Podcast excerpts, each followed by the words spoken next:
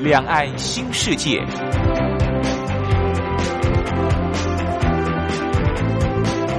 这是一个让您打开视野、胸怀两岸、放眼全球的云端世界。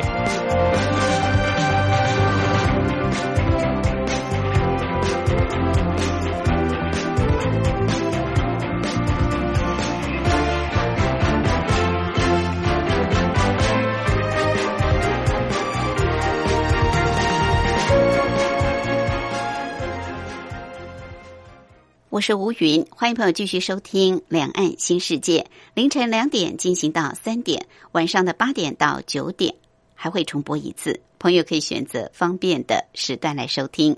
我们知道，自从大陆国家主席习近平上台之后，打击贪腐一直是他雷厉风行、最受民众肯定的政绩。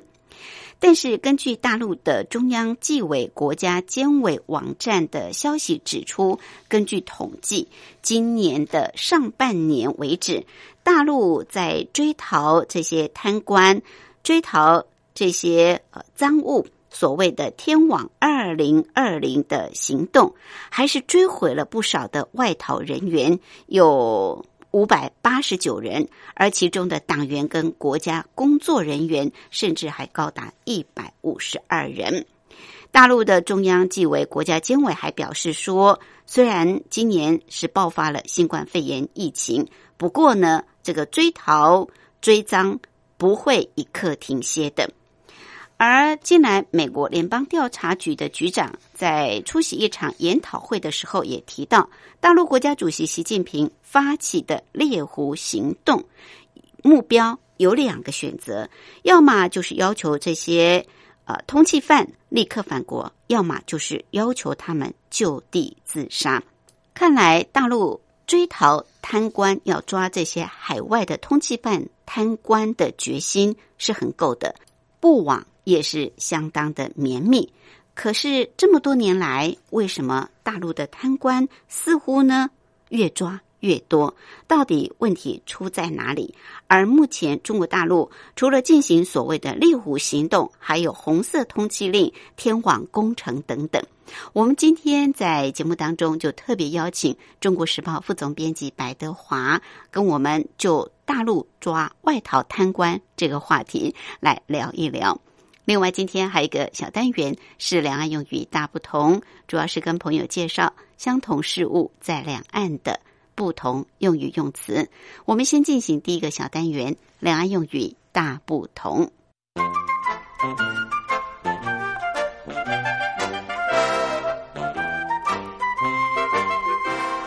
两岸用语大不同。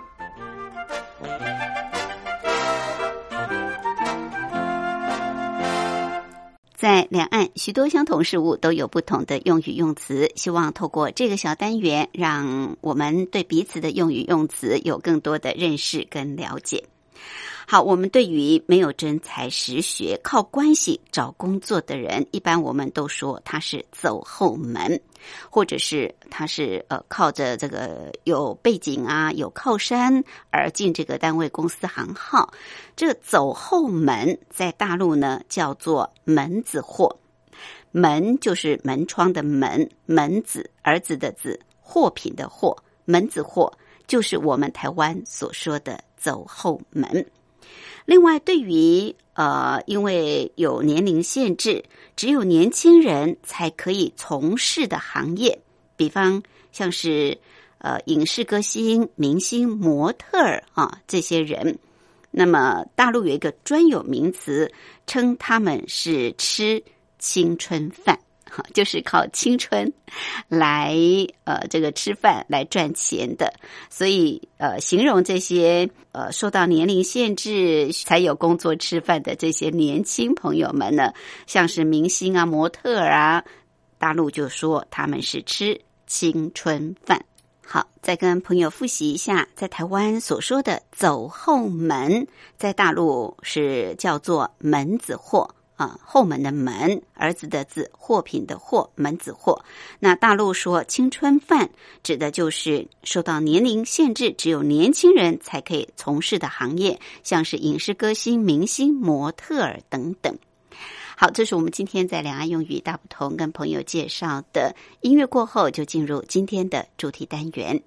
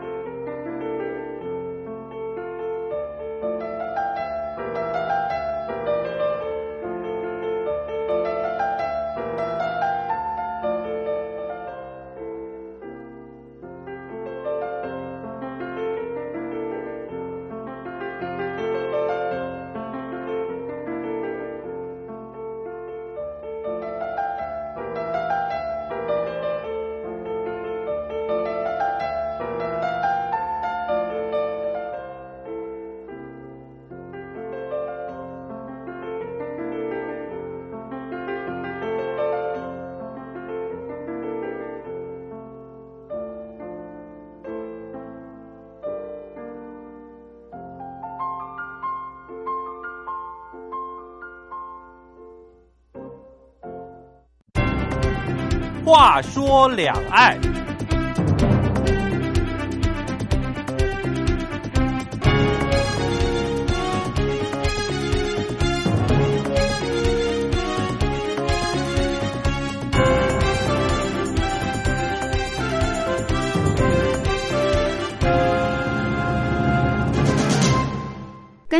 大陆中央纪委国家监委网站的消息，据统计，到六月三十号，追逃追赃天王二零二零行动一共追回了外逃的人员有五百八十九人，而其中中共党员跟国家工作人员就占了一百五十二人。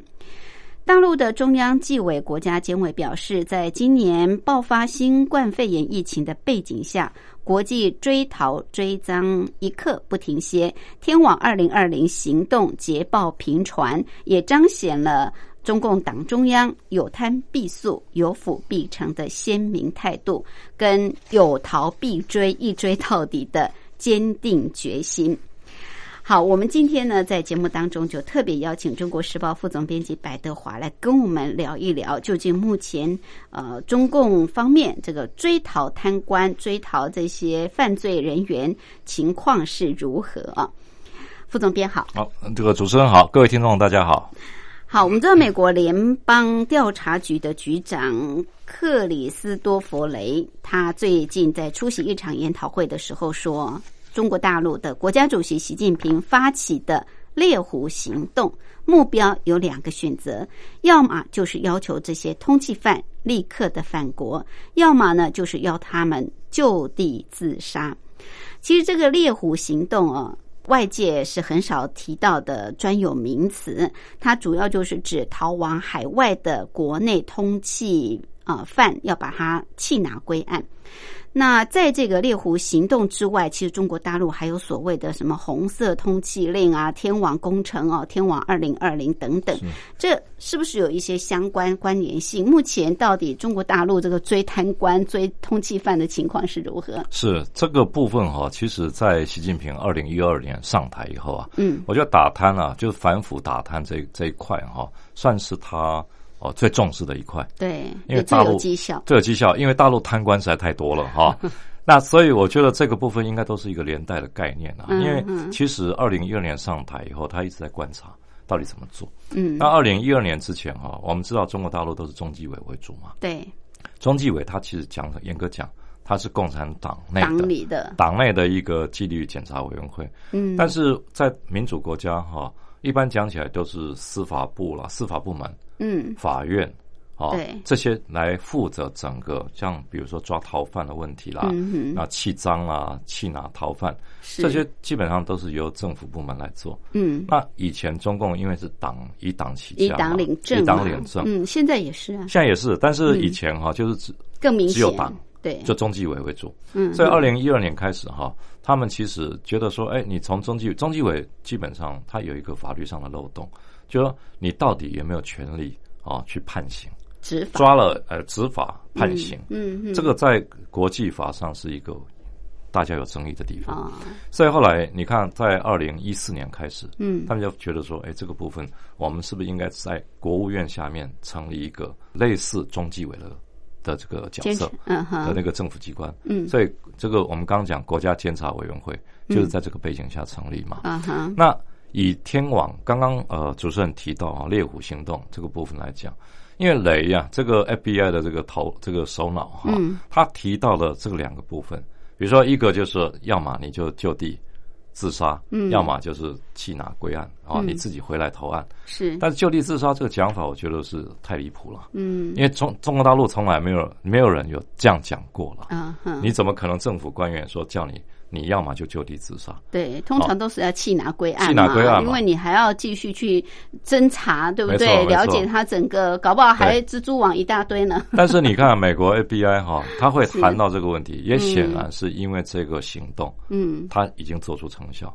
啊，一定有很大的问题在嘛，哈、嗯嗯所以我们看哈，其实，在二零一二年习近平上台之后，是，他早在二零一四年，两年后，他已经开始有所谓的天网工程嗯啊。那其实如果要讲天网工程，更早是在二零零五零六哈，四川成都，因为当时他们要呃有喊了一个口号，要平安成都，数字成都，啊，数字成都就是数位化的概念。是，那平安程度就是我们要减少这个哦乱七八糟的一些什么，不管什么案子啊，嗯反正就是跟刑事有关的案件要减少到一个程度。是，所以他们第一个喊出这个天网的概念。嗯哼，那天网工程当然早期在二零一四年天网工程这个整个提到中央来呃成立之前哈，他们所谓的天网工程跟二零一四年又不太一样，因为二零一四年的天网工程讲起来，它是用社会信用的体制。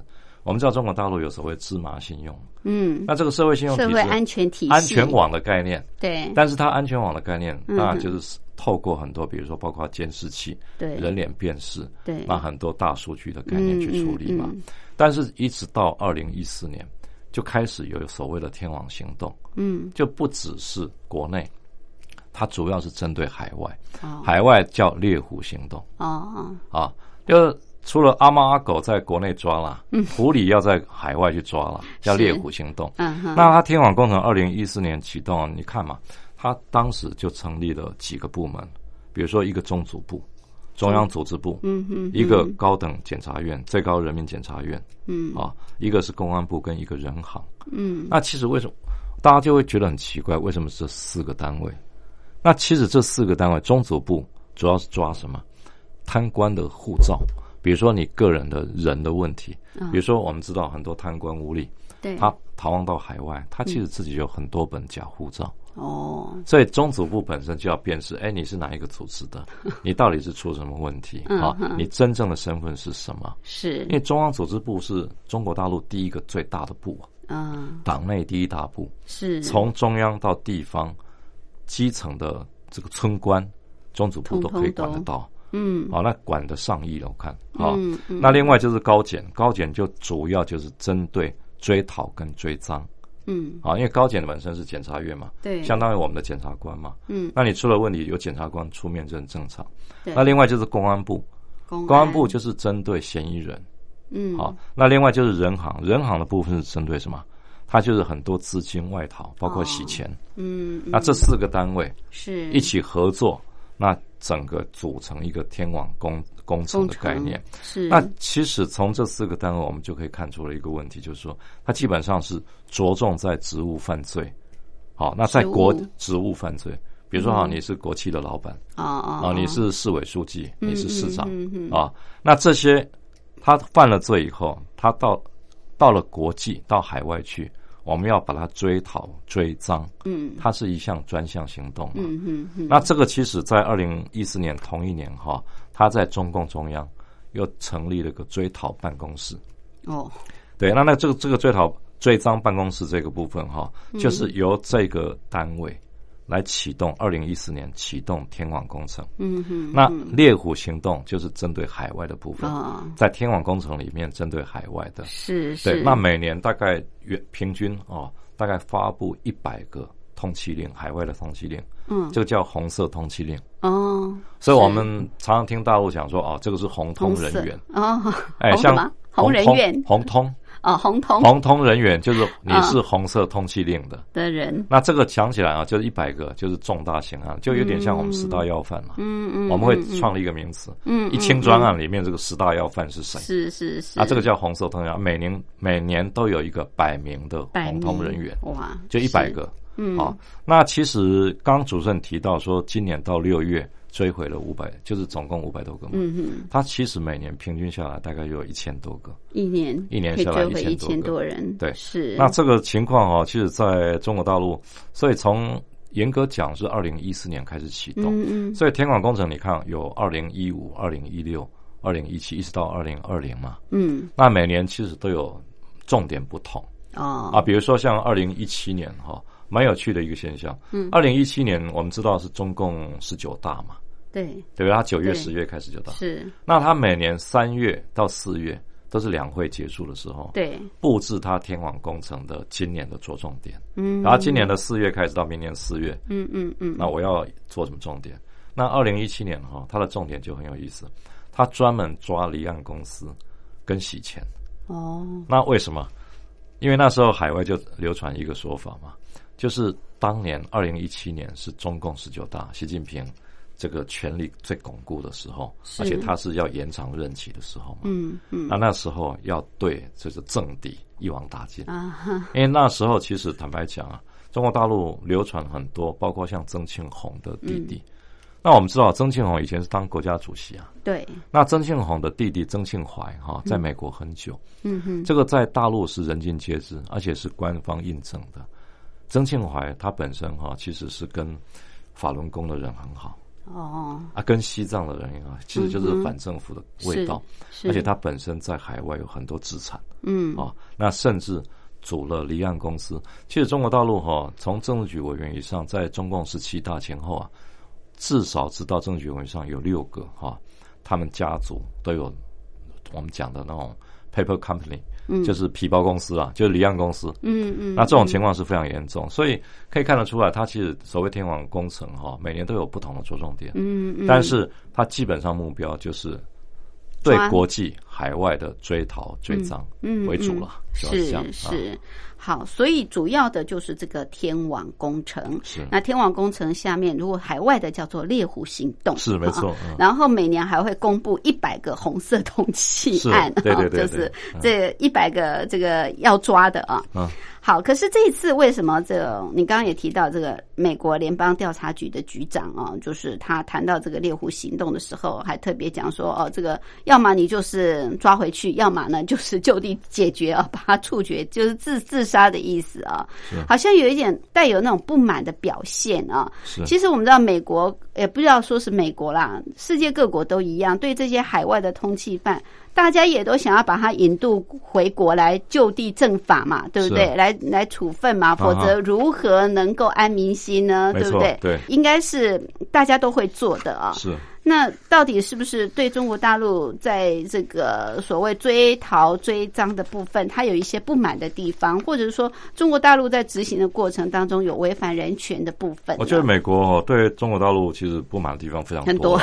其实讲起来像雷哈，他提到那个说什么就地自杀，是这个本身就有一个很奇怪的色彩、嗯价值观的概念嘛。嗯嗯所以他那时候讲了这句话以后，讲到猎虎行动，他他感觉上他先预设说外界大概很少人有知道这个猎虎行动，嗯嗯，所以他讲了以后又说啊，这个是有包括这一啊二啊这些问题。是，但是我们看到大陆外交部马上他那个赵立坚，嗯嗯嗯他就马上发言嘛，对他就反驳嘛，他说难道美国人犯了罪在海外难道都不抓的吗？都不需要抓吗？而且这个不是这一年两年的事情。是因为他美国应该很清楚啊，透过那个国际刑警组织哈，美国非常清楚这些内幕。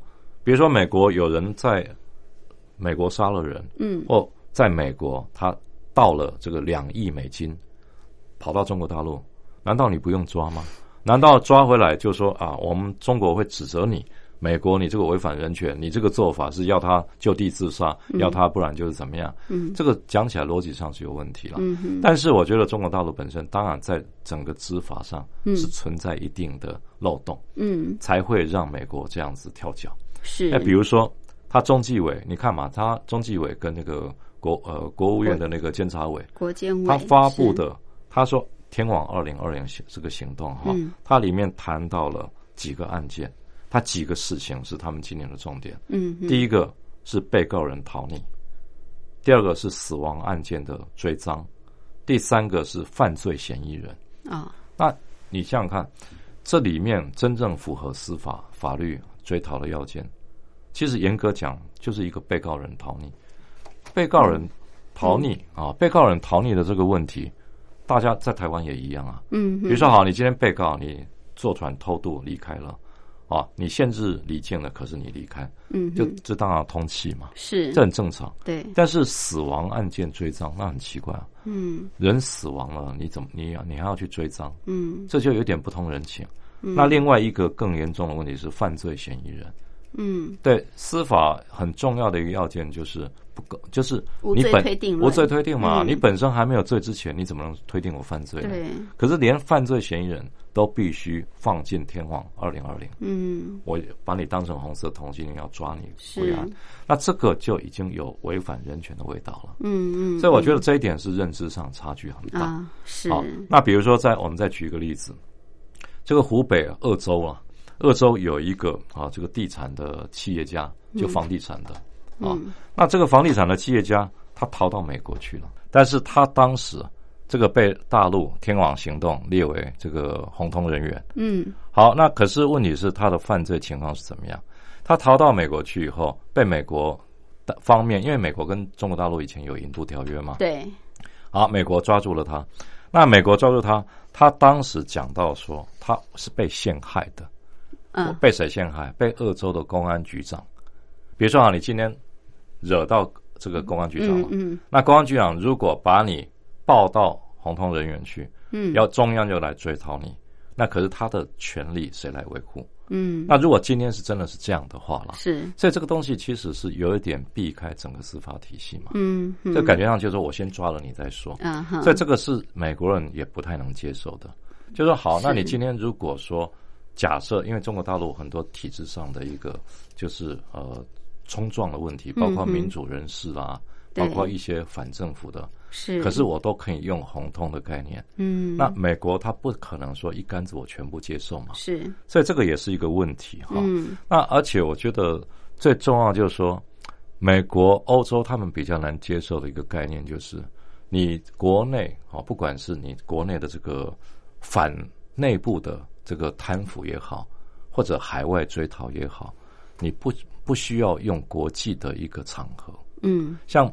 二零一七年，我们看到 APEC 在北京举行，啊，他利用 APEC 的部分去发表一个反腐败宣言，是。那这个外国人就觉得很奇怪，嗯哼，那是你国内的事，这你国内的事情啊。那你可是你要所有人来背书，嗯，好，而且要在 APEC，APEC 其实严格讲，它也不是一个中国来唯一的国家嘛，对对。但他进当时就是要 APEC 成立一个反腐执行的一个合作网络，嗯。是，那当然，每个国家其实反腐腐败的都有了，对，贪污的人士都有，是对。那这个就当然就是用中国本身的一个思考，嗯嗯，逻辑来看这些问题。对，我们如果能成立一个国际上合作的组织，你看全世界都可以打击一通，打击全部。那这个讲起来，从中国角度讲也没有什么错，对。可是其实站在美国那边或欧盟的立场，嗯，他们比较难接受。是，所以从这些哈，我会觉得说，可能就是因为。很多观念彼此沟通不不够，嗯，而且立足点不同，对，所以常常会发现说，哎，为什么？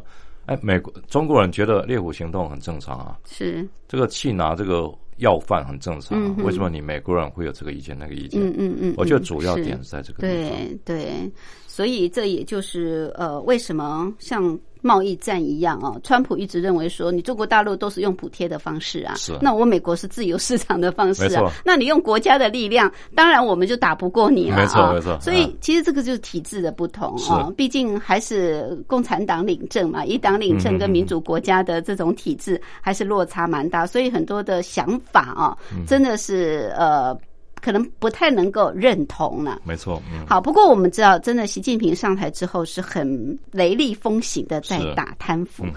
可是这么多年下来，似乎中国大陆好像这个越打贪，这个贪污的事件层出不穷，还是没有办法遏制。到底怎么回事？我们待会儿进一步来请教副总编辑。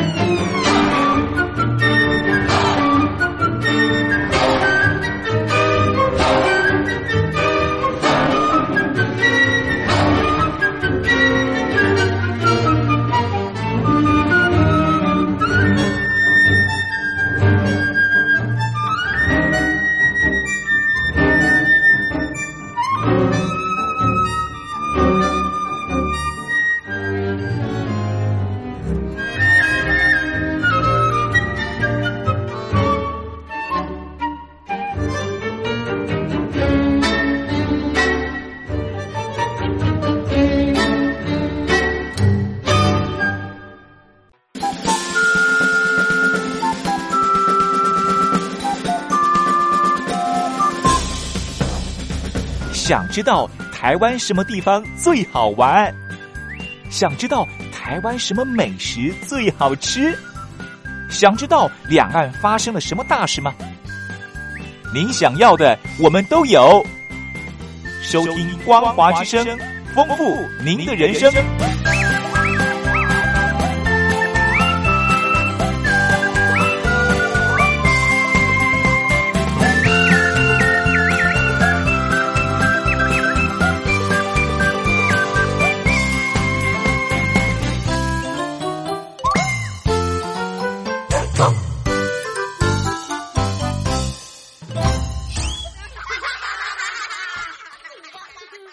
我是吴云。我们今天节目的贵宾是中国时报副总编辑白德华副总编，特别针对中国大陆所呃积极推动的这个天网工程，要追逃追赃啊这些通缉犯，希望把他们抓回来国内啊就地正法。那近几年来确实也是雷厉风行。那每年呢，刚刚副总编也提到，大概有一千多人哦抓回来。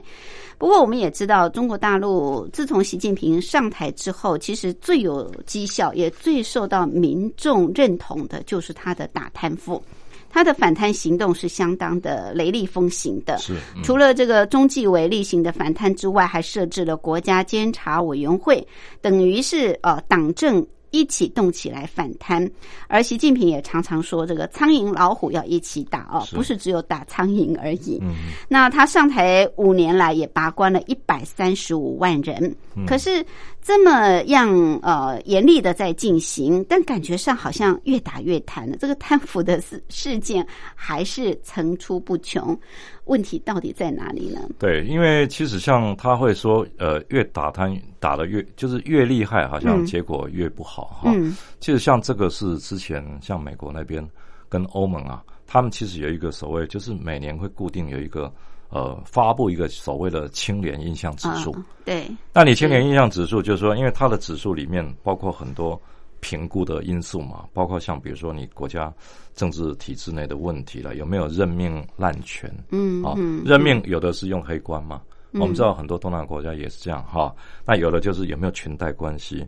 那或者说有没有不透明化的保留固定的职缺？嗯，比如说啊，你应该是对外招十个，你只招五个，另外五个让你内部任命。是。那另外就是有没有偏袒部分的这个你的这个派系的？嗯，那甚至就是有没有秘密基金？比如政党，像哎，你这个民进党，你有没有这个秘密基金？国民党有秘密基金，类似像这样概念。那另外一个一个标准就是政商活动的紧密度。以前蒋经国的时候，政商活动是分开。对，那你这个国家，哎，哪一个国家它的政商程度如果太紧密，一定可能清廉上会有问题。他用这些因素来评估。但是以中国大陆来看，哈，它其实最好的一年就是二零一七年，就是习近平打贪的程度最高的那一年，十九大前后。是像比如说以二零一二一三，就习近平上台来讲，隔一年一年来看，哈，他的清廉指数本来七十八名，二零一四年因为一下子爆出很多嘛，嗯，掉到九十七名，二零一五年到八十七名，二零一六年八十八又回来一点点，但是到了二零一七年，哈，他的他的。排名是七十七名，嗯哼，但是从二零一七以后开始一年一年掉落，到现在八九十名哈，嗯，那这个基本上就可以看到说外界的一个看，哎，你青年指数用这个来判断，嗯嗯，对，可是为什么会这样？我觉得它跟它的本身的体制当然关系很大，体制对，因为你看九零年代开始，所有的国家，比如说民主国家来讲。台湾，我们用台湾来做例子好了。嗯，台湾其实过去当然早期是比较专制哈，是。那慢慢的民主化以后，台湾就是一个民主化的体制，按照美国的一个方式。嗯，那加上糅合了过去孙中山先生的五权宪法。嗯，三民主义五权宪法，那我们体制基本上没有太大的变化。嗯，可是中国大陆的体制是经过很大的变化。中国大陆以前是整个是社会主义经济体制。对。那全部是国有化，百分之九十九点九都是国有的。是好，那明七十八年，一九七八年，嗯，它开始慢慢的市场化。是，那你改革开放一直到一九九四年，嗯，七八到九四不到二十年嘛，好，这段时间它开始市场经济。嗯，到了一九九四年，中共十四大，他提出社会主义市场经济改革的若干方案，真正把市场经济这四个字放进了。国法里面是好，那以前的市场经济是是违法的，是假的，嗯嗯，是被打击哦。是，但是到一九九四年，市场经济很冠冕堂皇放进去，嗯。可是到两千年，他加入 WTO 以后，他改了六千部法律。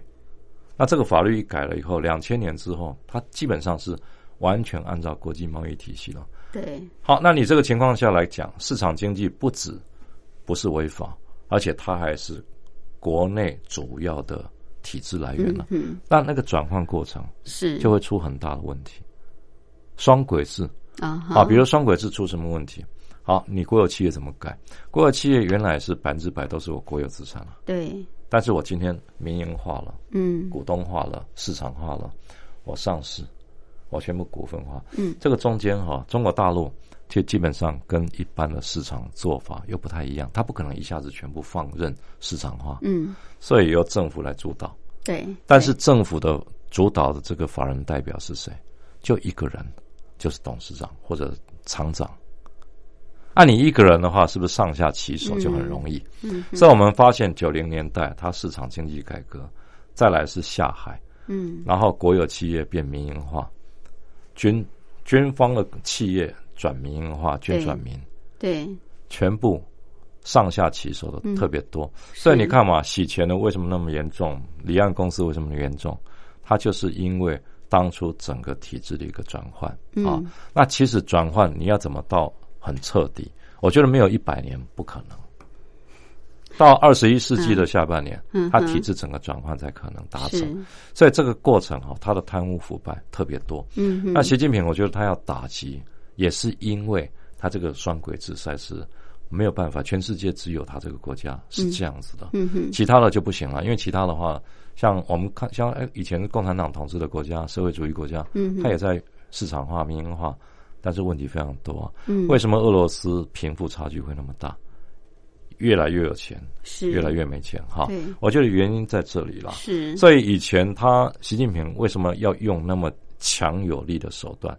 而且从胡锦涛开始，嗯中国大陆这些领导人就喊出一句话：我们如果不改不改革啊，因为腐败啊已经成为系统性、制度性的一个腐败，对，如果不改革，一定亡党亡国。嗯嗯。好，那喊出那么严重，就是因为他必须要用很强烈手段来改变这个整个情况。嗯。但是这种情况就会给人家感觉说啊，那你如果制度性反腐、常态性反腐，那你到底这种情况，你除非你的党国体制如果不改变，嗯，你这些情况到底能达到一个什么程度？对人家会质疑嘛。对，啊，不然你说真的，像习近平他过去几年喊了多严重啊，从严治党啊，这个苍蝇、老虎一起拍啊，嗯光是呃十八大跟十九大两次哈、各两百多个省级跟军级以上的干部被杀头啊！是，哎，这个省级、军级以上那不得了啊，嗯连那个嗯政治局常委对，对都有人下台啊！对，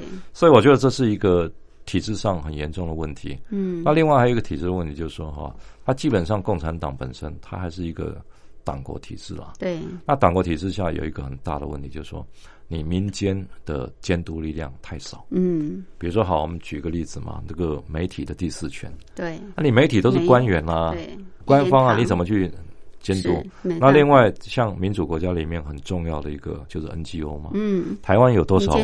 哎，台湾的民间团体力量多大？是，环保每天抗议，教育团体每天意见一大堆。对，但是在大陆，你知道大陆，我觉得它体制上哈、要改变的一个很重要的地方在哪里？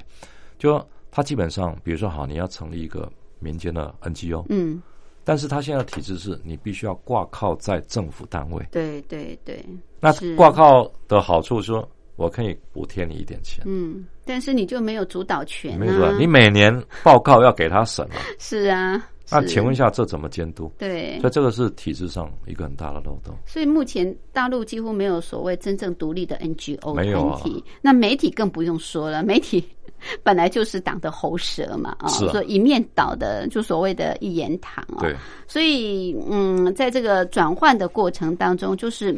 刚刚副总编提的，从过去的这种社会主义要转换到这个市场经济，是这中间就有很多可以上下其手的地方，嗯那也就造成很多的贪官了啊、对所以为什么越打好像越多？越打越多我看这恐怕这个短期间之内啊，可能还是会有这些呃事情不断的出来的啊。是不过到底这些贪官是哪些类型？这些通缉犯又是哪些类型？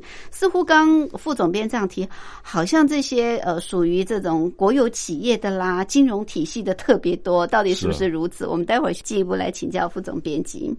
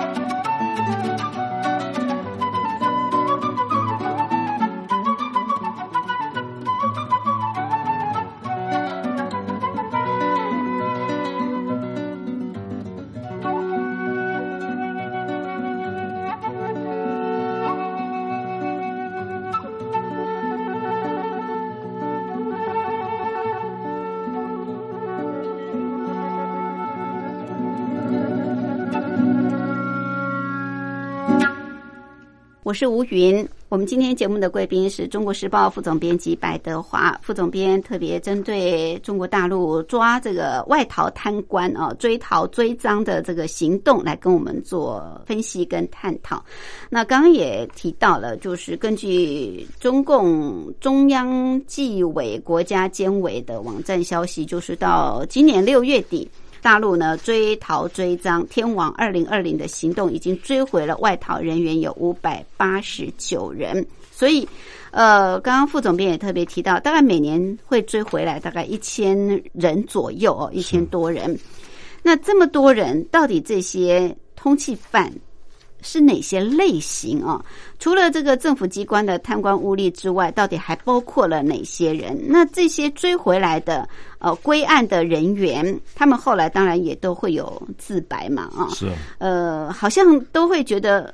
也很后悔自己逃亡，对，因为被抓了嘛，被抓了只只能这样讲啊，嘴巴不能太硬。是，对，因为我因为我觉得是这样子吧，因为贪官污吏当然是第一个嘛，嗯，因为他所谓天呃天王啊、猎虎啊什么的，嗯，他基本上是以贪官污吏为主，嗯，因为这个部分算是你最有权的人嘛，对，其实他们说两类的人是最容易。导致这种犯罪腐败的哈，嗯，哪两类？一个就是掌握人事权的嘛，嗯嗯。那比如说买官卖官了，嗯嗯。那你掌握人事权的话，他上下其手太容易，对。啊，那另外一个就是他掌握经济权嘛，嗯。比如说你从国家的项目里面，因为大陆以前从社会主义体制到市场经济，但是我觉得中国大陆它很多变化没那么快，就是它其实很多外贸哈，嗯，它本身还用 quota 的方式，比如说我一年，因为它国家太大。嗯，那每个省，比如说好，假设我一年要进这个火车，假设我们做交通建设，嗯嗯，交通建设，我今年呃要十万节火车厢，三十五个省，嗯，分配。三十五个里里面，你顶多好，你这个安徽或者江苏，江苏比较发达，我你今年可以二十个车厢，这就假设了哈，好，二十个车厢，这就是 quota 啊，好，那可是外贸，那零零。种种一大堆啊，那几几百万项以上哈，那你所有的从掌握外贸官员的这个审批权的，这个绝对最容易上下其手。嗯。他不止上下有，他收收贿啊，对，他买卖官呐，是，他各方面都有。嗯，那甚至一次，你看像最近哈，有几个那个啊大陆的那个贪腐的。特别严重，嗯，有一个是从那个家里搜出了四亿的人民币现金，四亿人民币现金哈，你知道像呃五六年前啊，以前的交通大陆的那个交通部，嗯，煤炭司的一个司长，那是创纪录的，有史以来创纪录，在家里搜出两亿人民币现金哦，嗯，那两亿人民币现金啊，动用了十六部的数钞机，烧掉了五部。才全部数完，是几吨重啊？嗯，那这个是四亿人民币的现金哦，它还没有海外账户还不包括，是，所以大陆那种贪腐严重到什么程度？嗯，可想而知。那可是我觉得贪官污吏之外，哈，嗯，我觉得还有几个几个种类了。一个就是说，他国企哈企业家这个部分，嗯，尤其国营企业的，对，因为他本身掌握的资产太庞大，对。那你如果转换以后，他其实转换，像以前台商跟我们讲过哈。他很多国营企业资产，嗯，只有一个国有资产管理委员会在管。那国有资产管理委员会下面可能就是五个司啊、局啊，嗯，每个司每个局，有时候人力组织精简的时候，就五六个人，五六人要要管三十一个省市自治区啊。哇，那你像每个地方，好，你说国有资产管理委员会下放到每个地方，也可能只是代表一个两个，嗯，但是一个城市。哎，比如说苏州，它有多上百家、上千家的国有企业。它国有企业哈，大陆它以社会主义来讲，国有企业它有两种，嗯，一种就是国有的，嗯，一种是集体的，集体的。哎，集体的概念就是省里面的，哦，属于省里面，但省的省里面的，嗯嗯。那你像国有的是一个层次，省里面是一个层次，是。啊，这个剥离的资产，比如说一剥离说好，国有企业这个我今天建价可能值五十亿人民币，嗯，那我要到民间去，啊，民间的话，他他卖多少，拍卖价是多少，嗯，他可能拍个十亿，因为我已经亏损累累嘛，嗯，我拍卖十亿，那可能他实际上拍卖了，可能只有三亿五亿，但是我告诉中央，我拍卖了十亿，中间上下其手。嗯哼，我觉得大陆常常干这种事情，是，所以后来他又有一个资产管理公司的成立。嗯哼，为什么不让这些官员上下其手？嗯哼，让中央的资产管理公司，台湾也有啊，嗯哼，用这个来管理，来他们来负责拍卖。嗯哼，所以我觉得国企这一点哈，贪污腐败的特别多。嗯。那另外，我觉得逃债了，逃债了也有，嗯，像我们刚刚讲房地产呢，哦，啊，他到了海外去，他说我被欺负，嗯。但是你怎么知道他不是逃债？嗯嗯，这个就要查。嗯，那查了当然就是两边的就金融犯罪，金融犯罪。金融犯罪也很多，那另外一种，我就是洗钱，因为啊太子党跟那个富二代的哈，嗯。洗钱的特别多。洗钱，洗钱特别多，因为以前哈，像那个之前中央银行有一个统计啊，他这个统计哈，大概三四年前啊，他说大概比如说透过国内洗钱到海外的哈，嗯。至少超过两千亿美金，哇，至少啦，是，这至少两千亿美金。嗯，那这个部分其实很多都是太子党或者你有权有势的。对，这个部分在处理哈。嗯嗯。那可能大概主要是这样。那你说像很多纯粹是犯罪的也是有，嗯嗯嗯，对，比如说他欺蒙拐骗啊，嗯嗯。乱七八糟了啊，是，对。那或者说在澳，像很多官员在澳门，嗯。他赌赌赌了，把国有资产赌了十几二十亿输掉，那他怎么办？嗯他只好逃走啊。是，对，那逃到海外去，当然这些情况就很多现象。嗯其实刚主持人有提到哈，说哎回来以后是不是乖乖的？那的确啦，因为像以前大陆有一部很有名的片子叫《人民的名义》嘛，嗯啊，就是演大陆的一个，其实这个原型是在东北。嗯那他大陆的就是《人民的名义》，就是用人民的名义来审判你。啊啊啊，那《人民的名义》审判你，就是因为里面有太过贪官贪官污吏。那一部在中国大陆几年前非常风行，就是因为太写实。是，那里面哈、他有一个角色丁义珍，嗯他是某区某个市的副市长兼区长。嗯啊，他后来就是啊，把钱全部拐，因为怕被抓，全部拐拐到海外去，就逃掉了嘛。逃掉，是那逃掉以后，丁义珍这个角色在《人民的名义》里面，他就讲到，因为其实他是按照东北的一个官员哈的原型，跑到美国以后回来讲的。啊啊，啊，他回来怎么讲？他说他到美国去啊，常常怕被抓，嗯哼，躲在旅馆里面，他根本不敢出门。而且另外，他其实有一个妹妹就在他那个城市附近，但是他也不敢让他妹妹知道，因为嗯怕怕一联络，可能是马上就监听啊。所以后来他为了谋生哈、他不敢光明正大亮身份去找工作，只能找那个不需要身份证，比如扫厕所，还有黑工啊，黑工啊黑工，嗯对。那结果后来被抓了。嗯被抓了以后，他第一句话讲说：“你们总算来了。”啊，那这个事情其实，在央视哈，嗯大陆的央视中央电视台，它其实后来就有播出这一段，嗯哼，说他们每个啊，这个正襟危坐坐在那边，说他后悔怎么样怎么样。嗯，哼哼，那很多是很写实啊，是。也的确是这样子啊，也没。错，是，毕竟逃亡之路啊，逃亡的生涯，对，其实是蛮恐慌的，而且战战兢兢，没有一天可以睡好觉没错。的啊。，对，好，那当然，对于抓这些贪官啊，抓这些逃犯啊，这些通缉犯，其实我们都知道需要有引渡条约的啊，就是必须要国与国之间互相合作的。但是我们知道，最近大陆在香港实施国安法之后，部分的国家已经跟大陆暂停引渡条约的适用。这对于未来中国大陆要去缉拿这些通缉犯，是会造成一定的影响呢？是，我觉得多多少少，因为你如果没有引渡嗯条约，你所谓红色通缉你怎么抓嘛？嗯像以前最简单的例子就是，像一九九九年到两千年哈，福建有一个最有名的这个通缉犯叫赖昌星。